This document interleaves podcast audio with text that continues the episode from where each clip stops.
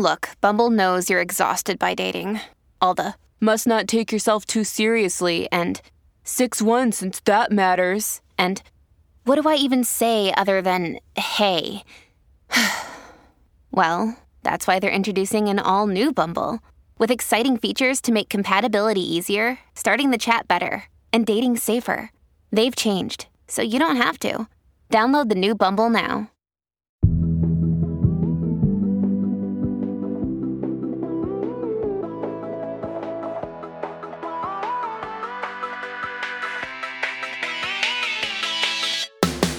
I'm Candice Lim, and you're listening to ICYMI. In case you missed it, Slate's podcast about internet culture. And I know you all miss Rachel as much as I do, so here's an update from our girl. Apparently, last week, a location scout knocked on Rachel's door and said, Hey, no big deal. We're going to be shooting a campaign in your building today. Shouldn't make too much noise. Then at 10 a.m., they're stomping, running, coming from above.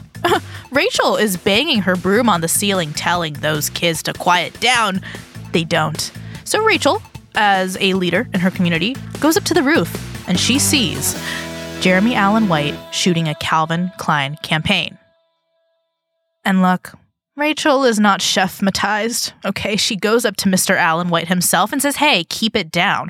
We're taking our midday naps over here. And Jeremy's like, Oh my God, so sorry. And Rachel's about to go back down when she says, Hey, by the way, have you ever thought about shooting this commercial vertically? And the director is like, What? And she's like, Yeah, for TikTok, it might be cool to shoot it like in portrait mode.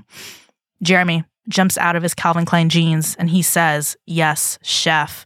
So that is the story of how Rachel Hampton ended up shooting the Jeremy Allen White Calvin Klein campaign on her iPhone. And while Rachel is living the best life of every social media manager, we are here today to talk about what 2024 might look like for the music industry. We've done episodes about Ice Spice, Addison Rae, SpongeBob, and I think what intrigued us about those artists is that they have kind of bypassed the traditional industry method of becoming a huge star. Because, you know, right now it's not guaranteed for the winner of like The Voice or American Idol to make it big. Instead, it's a lot of artists posting mixtapes on SoundCloud or acoustic covers on YouTube and relying on their small but mighty internet fan bases to catapult them to motherdom. But what if I told you that there is a pop star on the rise this year who comes from the world of So You Think You Can Dance. My name is Tate McRae. I'm 12 years old and I'm from Calgary, Canada.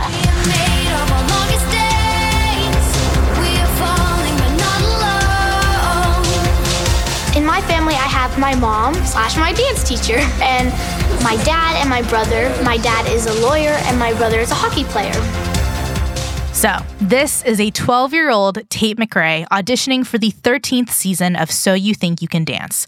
She goes on to place third that season, and Tate remains in LA because she's from Canada. And she keeps dancing, but she also starts posting videos of her singing. And from there, Tate is trying to make it as a pop star. She drops EPs, an album. And she's not exactly in conversation with rising stars like Renee Rapp or Sabrina Carpenter. But in November of 2023, her label announces that she is coming out with a second album. And this is when Tate starts to feel inescapable because within the next two months, she is performing at the Billboard Music Awards, Jimmy Fallon, and Saturday Night Live. Now, I cannot say that I'm a tater tot. Yes, that is the beta name of her fans right now. But I am intrigued because, in a way, Tate McRae is one of the most traditional pop stars we've seen in a while.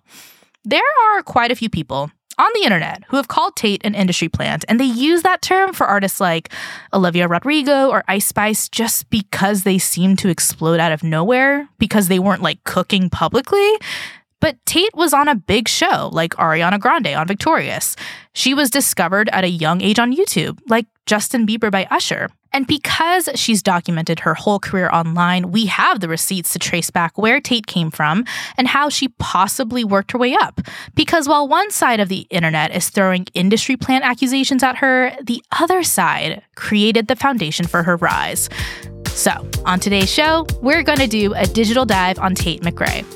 We'll talk about the phases of her career, how the internet feels about her, and whether her pop star era was inevitable. Stick around. I'll be back with culture journalist Kat Sposato after the break. Hey there! If you love our podcast, then maybe you should consider subscribing to Slate Plus. With Slate Plus, there are no ads on any Slate podcasts. And Slate Plus helps keep this podcast going because this show would not be possible without your support.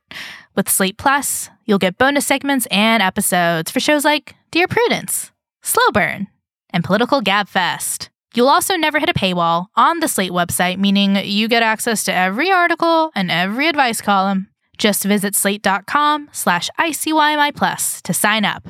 That's slate.com slash ICYMI plus. Tired of not being able to get a hold of anyone when you have questions about your credit card? With 24 7 US based live customer service from Discover, everyone has the option to talk to a real person anytime, day or night. Yes, you heard that right. You can talk to a human on the Discover customer service team anytime. So the next time you have a question about your credit card, call 1 800 Discover to get the service you deserve. Limitations apply. See terms at discover.com/slash credit card. Hey, it's Kaley Cuoco for Priceline. Ready to go to your happy place for a happy price? Well, why didn't you say so? Just download the Priceline app right now and save up to 60% on hotels. So, whether it's Cousin Kevin's Kazoo concert in Kansas City, go Kevin, or Becky's Bachelorette Bash in Bermuda, you never have to miss a trip ever again. So, download the Priceline app today. Your savings are waiting. Go to your happy place for a happy price. Go to your happy price, Priceline. And we're back. I am so excited because returning to the octagon is Kat Sposato. She's a culture journalist who's written for places like NPR Music, V Magazine, and WNYC. Welcome back, Kat. Thank you so much for having me, Candice. I'm so excited to talk about who we're talking about today. Me too. So, Kat, you're here because I think it's time we talk about Tate McRae. Okay. I feel like for the past few Januaries, there's always been like a covert artist that kind of pops up randomly in January. You know, January is traditionally a pretty dead month in terms of like album releases, press cycles. But in January of 2021, a little girl named Olivia Rodrigo comes out with driver's license. She's been famous ever since. January of 2023, Ice Spice drops her EP Like. And this year, I have to wonder if that girl, the January girl, is Tate McRae. She just came out with a new album. It's called Think Later. And she is going to go on a 57 show world tour this year. She's doing the Greek Theater, Madison Square Garden. She's going all the way to New Zealand. I wonder if it's time for us to dissect the journey. So let me start here. Kat, what is your relationship to Tate McRae? Do you like her? When did she first enter your consciousness? Tate McRae is one of those artists that I personally don't like or dislike. Mm. She's one of those people that I'm incredibly fascinated by. And I think the fact that she has equal parts like mediocrity mixed with like talent make her so confusing and like mind boggling to me that I'm very interested and invested in her, but I don't actually have an opinion on her like either way. That's good. You're in like your music journalist zone. Okay. You're entering this with investigations only. Absolutely. So I think the best way to digest the Tate McRae experience is to break it up into five parts. Kat, you are a scholar of the field. So where should we start? Some people would say we have to start at So You Think You Can Dance. Right. I would agree with most of those Tate McRae scholars. However, I will say that like we should back up with Tate McRae's journey for a little bit and just talk about like her origin story as like a person. Mm-hmm. First of all, it's really hard to talk about Tate McRae as an artist because she is 20. We don't have a long runway with her. Right. Um a lot of people call Tate McRae an industry plant. I would say that like that's not correct because of how she began. Yeah the reason why I say that is like Tate McRae is just somebody who had a lot of access and a lot of privilege and a lot of proximity to like opportunity and leveraged it really well. And kind of where this all began was like she's been in dance school since she was a, a literal toddler in Canada. She also did a brief stint in Oman. Um, her family moved to Oman when she was very young and she like was enrolled at um, I think it's the Oman Academy of Dance and she studied under some like heavy hitters and uh, her parents were really supportive of her dance career. She kind of figured out from very young on that she wanted to do dancing and she wanted to do singing. And so, kind of around six, seven years old is when she really started her career. From there, she did a ton of like dancing both in Oman and in Calgary, Alberta, where she's from in Canada. And if you look at her Wikipedia page, they will say that she went on tour with Justin Bieber. The real story is Justin Bieber on his Purpose tour was pulling up kids from the audience to do a little dance battle during his song Children. And she was selected. She got up on stage. She did a little dancing. Everyone has said to me, "Oh my God, you've like you were Justin Bieber's main backup dancer," and I'm like, "I was 12. like, there's no chance I would be his backup dancer." So was you literally in the crowd and he and he pulled you up? no, it was not like- even that. There was like on his Purpose tour, he'd pick like four kids, and they were like dancers. And he'd audition them. Right. Like, wasn't that big of a deal? She goes on to what we kind of all know her for. So You Think You Can Dance. She auditions in Los Angeles at the age of 13 and she hits third place and she kind of peaks there at third place and that's kind of the beginning of Tate McRae as like a superstar. From there she like amasses a pretty decent like online following and she starts making YouTube videos. Her YouTube series called Create with Tate. It's very cute. She is 13 years old posting these videos of her like dancing pretty consistently. And then one day, one fateful day back in 2017, she pulls up her her computer and she says, "I'm going to perform a song for my audience." She performs her song one day. She stares at her ceiling once again with a hundred thoughts. Maybe he knows who I am. Actually, probably not. One day it goes massively viral. I think today, if you go look up that video right now, it has 60 million views on YouTube. And it's a, a, a very sweet, like heartfelt love song. And it captures the fascination of young people online in 2017. And then from that moment on, the record labels were calling. I want to definitely put a little stake in the ground right here because one day I watched this video of this girl who admitted that she is writing about something she's never experienced, which is fine. She's like, what, 13, 14, maybe 15 at this point. And the way that she kind of gets viral on YouTube, because like one person in the industry saw her, it reminded me a lot of like Usher discovering Justin. Or it also reminded me of Scooter discovering Madison. And the first thing I've noticed about Tate is there's something about her, even now, that almost feels like she was ahead of the time. I keep forgetting that she's only 20 because she seems like she's 26. She seems like someone who was grinding it out in college, just making mixtapes with her friends, trying to play at any show. And it's like, no, no, no, no. She was her own dance mom. That's the vibe I get. Absolutely. So after One Day comes out, would you say this is when she's really trying to define herself as a capital S singer? Because around this time she releases EPs and stuff, right? Yes. So I'd say right after One Day blew up, Like I think it's really important to note kind of the context in which the, the state of the music industry is in when she releases the song, because this happens in summer-ish of 2017.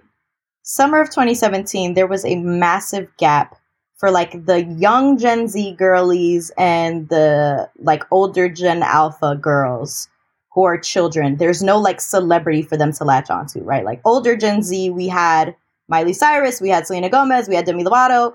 This generation at that time, the music industry was very much looking for the person to push out to these young people. Immediately after uh, One Day blows up, it's she she said in interviews it's like 10 or 11 days after One Day blows up, she has like 11 record labels calling her. Hi, we want meetings with you in New York. She flies to New York. And she ends up going with RCA. She has this first EP. It's called All the Things I've Never Said. It really kind of flops within the context of the mainstream. Like, she doesn't get any number one. She doesn't chart on the Canadian chart. She doesn't chart on the American charts.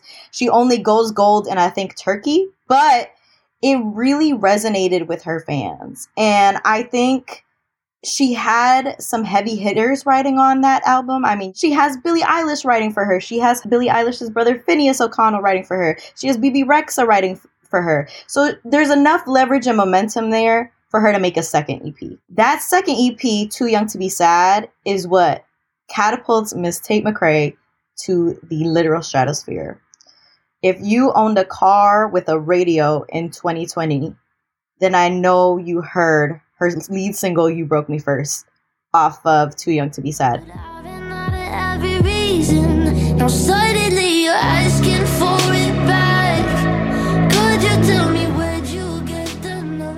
This is when I entered the Tate McRaeosphere. I did listen to the song. I have to admit, I did kind of love this song because to me, she was like a softer, more palatable Billie Eilish, a less scary Billie Eilish, and that raspiness that they both share, it was there. That vocal sadness was there. But I felt like Tate McRae maybe was like the less depressed Billie Eilish. I mean, what do you think about this era and her sound? Like at this time, what type of artist do you think she was trying to be? At this time in her life, Tate McRae is in the pocket sonically for who she is as a person. Mhm. During the too young to be sad era, she leans into like a very sad girl, but like not mm, like you said, not scary sad girl, not angry sad girl, not Mhm. depressed sad girl, Mhm. more of like a love obsessed, forlorn. I want to find the love of my life. You hurt my feelings. I'm really sad. Type of Mhm. bedroom pop that I think really resonates with a young person. And I think it's also like what catapulted her to the kind of top 100s on American radio play at the time and what made her so viral on TikTok. Yeah. And at some point, we get to May 2022. Tate McRae puts out an actual album. It's called I Used to Think I Could Fly. First off, what would you call this era, Kat? I would call this era the most fun Tate McRae has ever had on a record up until Mhm. this point. This era is very much Tate McRae's internal battle with her team era. Okay. Because this is very much the time you can feel the presence of her team kind of pushing her away from the bedroom pop, the sad girl music, wanting her to lean into kind of her dance background, wanting her to have a little bit more pop and a little bit more fun in the music that she's putting out. She puts out her lead single, She's All I Want to Be, and it's an incredibly fun, like angsty, super upbeat anthem for like the heartbroken girls who are jealous, like very much pr- like Mhm. the predecessor to Lacy from Mm. Olivia Rodrigo, but in a Mhm. fun way. The music doesn't match the lyrics in this era of her music. The themes that she's exploring are sadness and teenage like angst and jealousy and depression in a young person and and yet the music makes you want to like jump around and go to a party.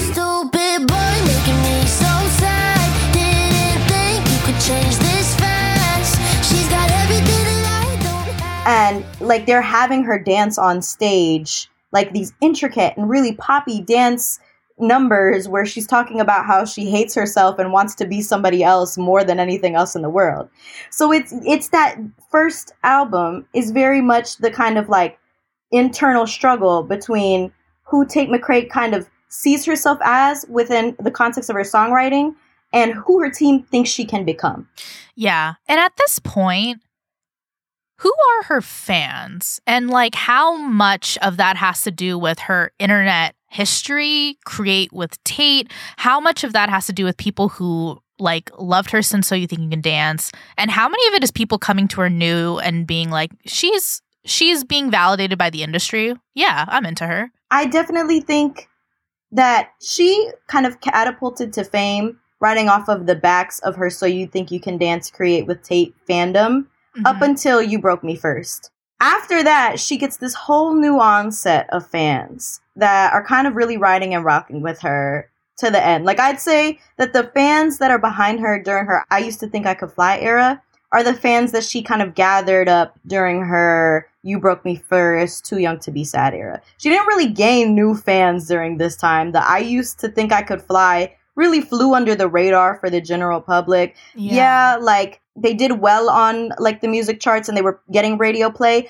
but it was nothing to the magnitude of You Broke Me First. It was her her I get to play around and figure out who I am and and decide which pathway I'm going to go down uh, time and her fans were gave her a lot of leverage and leeway there, I think. Yeah. And I kind of want to ask what do you think at this point her relationship with her fans was like? Like, was she responding to them on the internet? Did she love to like be part of, you know, fan clubs and doing like, I don't know, live streams and stuff? Absolutely. I think Tate McRae has never really lost that. I think that's mm-hmm. what makes her so beloved within her fandom. She's one of those artists, very similar to, I would say, Madison Beer in that way, sure. where you get kind of famous off of the community you built online and you never really like let go of the tactics that you picked up while working as a YouTuber or while building your fandom um, from that era. So like Tate McRae is very, very, very active on TikTok. She plays around with memes. She's always making videos of herself where like her music is the only audio that's on the video. And then she puts like a text caption on the screen that's like very in line with young girls on TikTok and kind of the way that they use TikTok. Um, she also does a lot of dancing and she kind of participates in the trends. And she's also like, if people do covers of her songs, she'll get on there and like stitch or duet them and be like, oh my God, you did so great. I think she's very active online in a way that only somebody from her generation could be active online and succeed. Yeah. And we're going to take a short break, but when we come back, Kat and I will dive into Tate McRae's current era. This episode is brought to you by Progressive Insurance. Hey, listeners, whether you love true crime or comedies, celebrity interviews, news, or even motivational speakers, you call the shots on what's in your podcast queue, right? And guess what? Now you can call the shots on your auto insurance too. Enter the Name Your Price tool from Progressive. The Name Your Price tool puts you in charge of your auto insurance by working just the way it sounds. You tell Progressive how much you want to pay for car insurance. Then they'll show you a variety of coverages that fit within your budget, giving you options. Now, that's something you'll want to press play on. It's easy to start a quote, and you'll be able to choose the best option for you fast. It's just one of the many ways you can save with Progressive Insurance. Quote today at progressive.com to try the Name Your Price tool for yourself and join over 28 million drivers who trust Progressive. Progressive Casualty Insurance Company and Affiliates. Price and coverage match limited by state law. This episode is brought to you by Shopify. Whether you're selling a little or a lot, Shopify helps you do your thing, however you cha-ching. From the launch your online shop stage, all the way to the we just hit a million orders stage. No matter what stage you're in, Shopify's there to help you grow. Sign up for a $1 per month trial period at shopify.com slash special offer, all lowercase. That's shopify.com slash special offer. Another day is here, and you're ready for it. What to wear? Check. Breakfast, lunch, and dinner? Check. Planning for what's next and how to save for it? That's where Bank of America can help. For your financial to-dos, Bank of America has experts ready to help get you closer to your goals. Get started at one of our local financial centers or 24-7 in our mobile banking app. Find a location near you at bankofamerica.com slash talk to us. What would you like the power to do? Mobile banking requires downloading the app and is only available for select devices. Message and data rates may apply. Bank of America and a member FDIC. And we're back. So Tate McRae's current phase, which is earmarked by the release of her latest album, Think Later. And I have to say, this is when my ears definitely perked up on Tate because she was on SNL, The Today Show, every single late night show except James Corden. And like, it's pretty clear to me that her record label thinks that she is it, that she is the pop girly to watch this year. And I just want to know what is your read of this era? Like, is it Tate McRae's world and we're just living in it? I have a very complicated read on this era of Tate McRae because I think that ultimately this is Tate McRae's era where she's cashing in on the promise that and potential that her record label first saw in her when she signed to them originally. Mm-hmm. She's delivering this high poppy Y2K Christina Aguilera type uh, celebrity that is really missing within the music industry right now. here's the thing. I don't think that that is who she genuinely is, and I don't think that that's the persona that she believes herself to be as a songwriter. She's spoken in several interviews before about kind of this frustration that she has um, and this intense div- divide that she feels internally between herself as a singer songwriter and herself as a dancer. Um, well, for so long, I have found it impossible to mesh my dancing and my singing. Um, and I was just like, there's there are two different entities of me. Like I'm a songwriter at like deep down inside, and this is my therapy. But then I'm also like I'm a dancer, and I just had no idea how to put those two worlds together.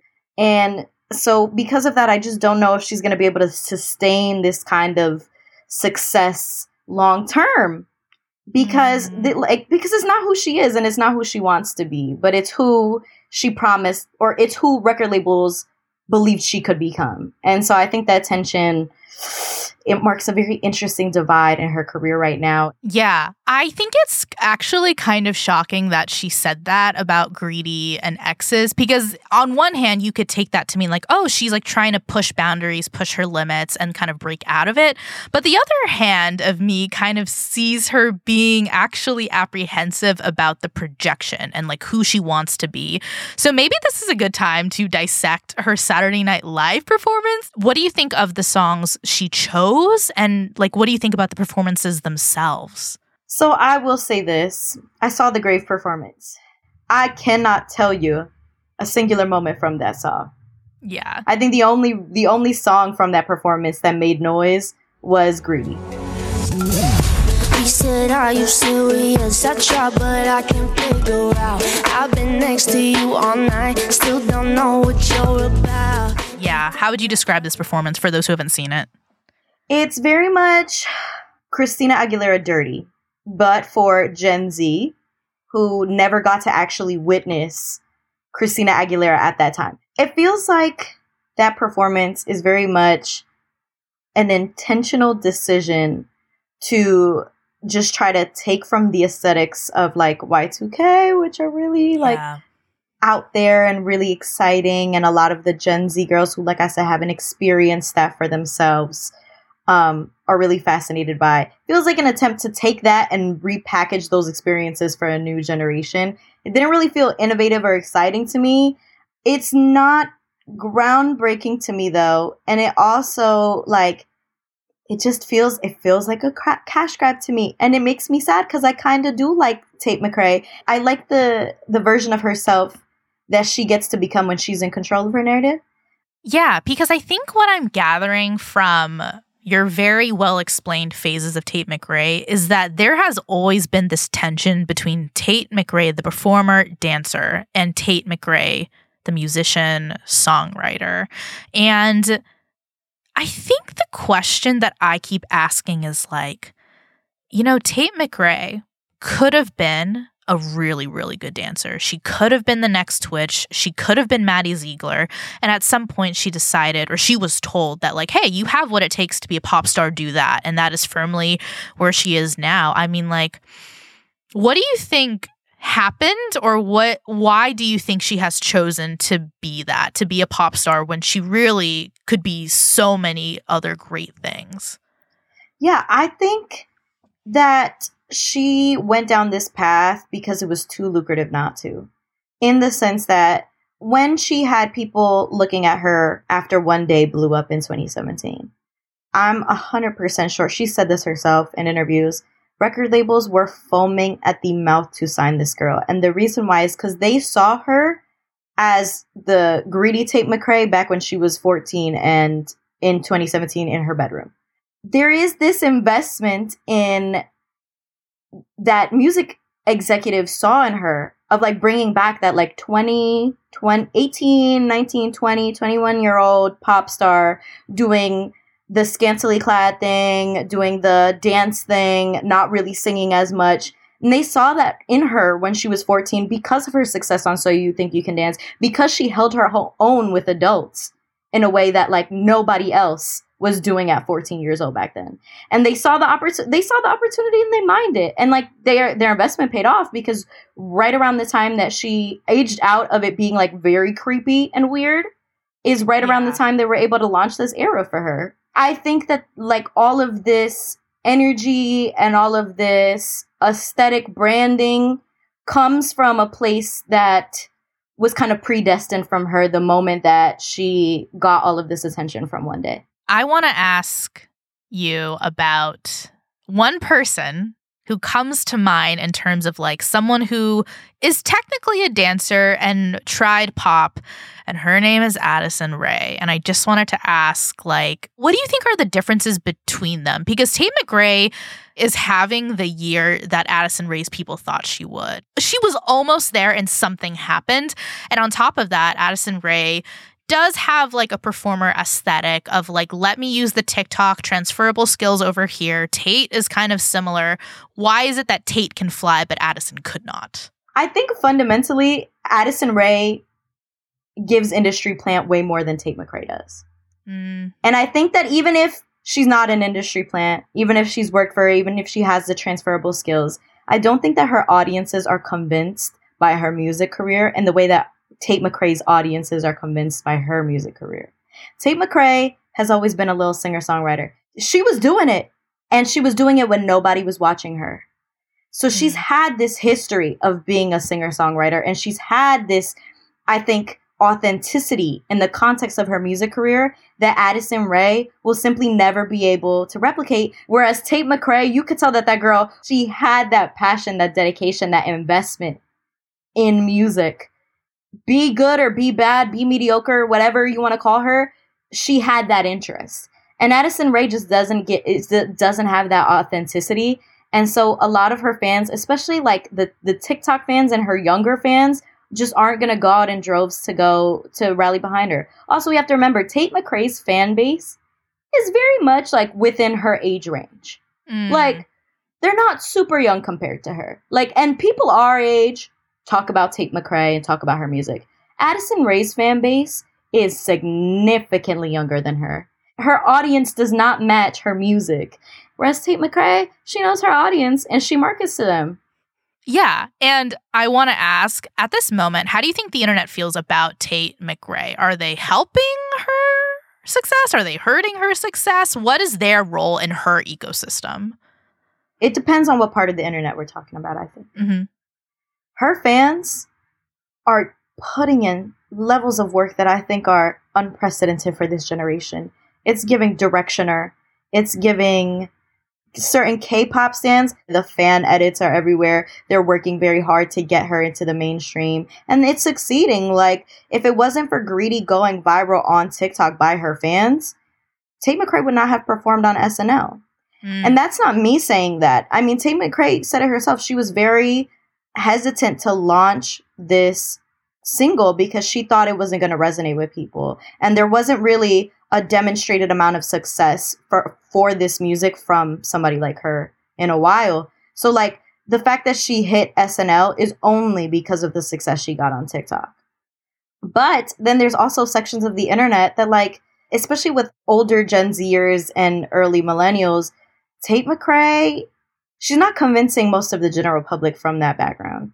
A lot of people online make memes about her. Another thing is people from my generation are very adamant about and, and frustrated with Tate McRae's ascent and her level of success, specifically because of the space that she occupies within the cultural conversation. As like all of her younger fans are saying she brought back dance pop and she brought back dance mm. for dance and pop music. And you have artists like Tinashe and Normani and Chloe Bailey who are constantly brought up in conversation and constantly compared to Tate McRae as almost like a foil to her, saying we've had artists for a very long time, artists who are older than Tate McRae, who have been trying to bring dance pop back into the mainstream. Y'all just don't want them. And a lot of that critique comes from the fact that like Tate McRae is white and Tinashe, Normani, and Chloe Bailey are black. And and there there's I think conversations there that prohibit Tate McRae from really being as famous as she could be with with my generation. Because so many of her younger fans are like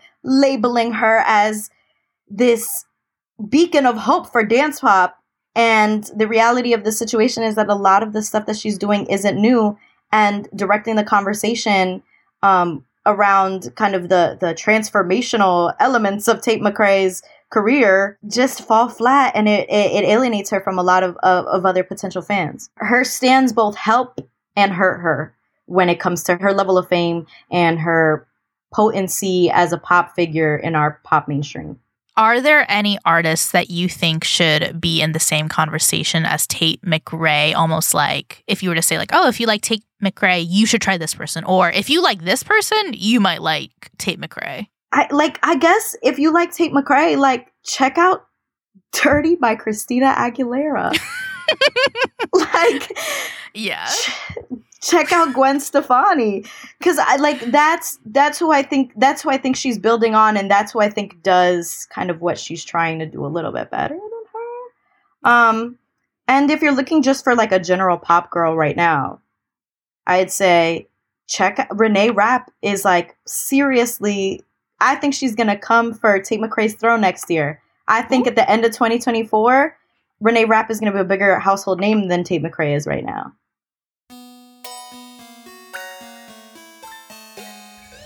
Okay, that's the show. I want to thank Kat Sposato for joining me on today's episode. You can find her work on WNYC, NPR Music, and her Substack, Pop Closure, where she writes about One Direction, the legacies, and why the summer I turned pretty is just the Vampire Diaries repackaged. We'll be back in your feed on Wednesday, so definitely subscribe. That way you never miss an episode. Leave us a rating and a review on Apple or Spotify, and tell your friends about us. You can follow us on Twitter at ICYMI underscore pod. And you can always drop us a note at ICYMI at slate.com. ICYMI is produced by Sierra Spragley Ricks, Rachelle Hampton, and me, Candice Lim. Daisy Rosario is our senior supervising producer, and Alicia Montgomery is Slate's vice president of audio. See you online or on the Billboard charts. Hello, it is Ryan, and I was on a flight the other day playing one of my favorite social spin slot games on chumbacasino.com. I looked over the person sitting next to me, and you know what they were doing? They were also playing Chumba Casino. Coincidence? I think not. Everybody's loving having fun with it. Chumba Casino is home to hundreds of casino style games that you can play for free anytime, anywhere, even at 30,000 feet. So sign up now at chumbacasino.com to claim your free welcome bonus. That's chumbacasino.com and live the Chumba life. No purchase necessary. Group. Void were prohibited by law. See terms and conditions. 18 plus.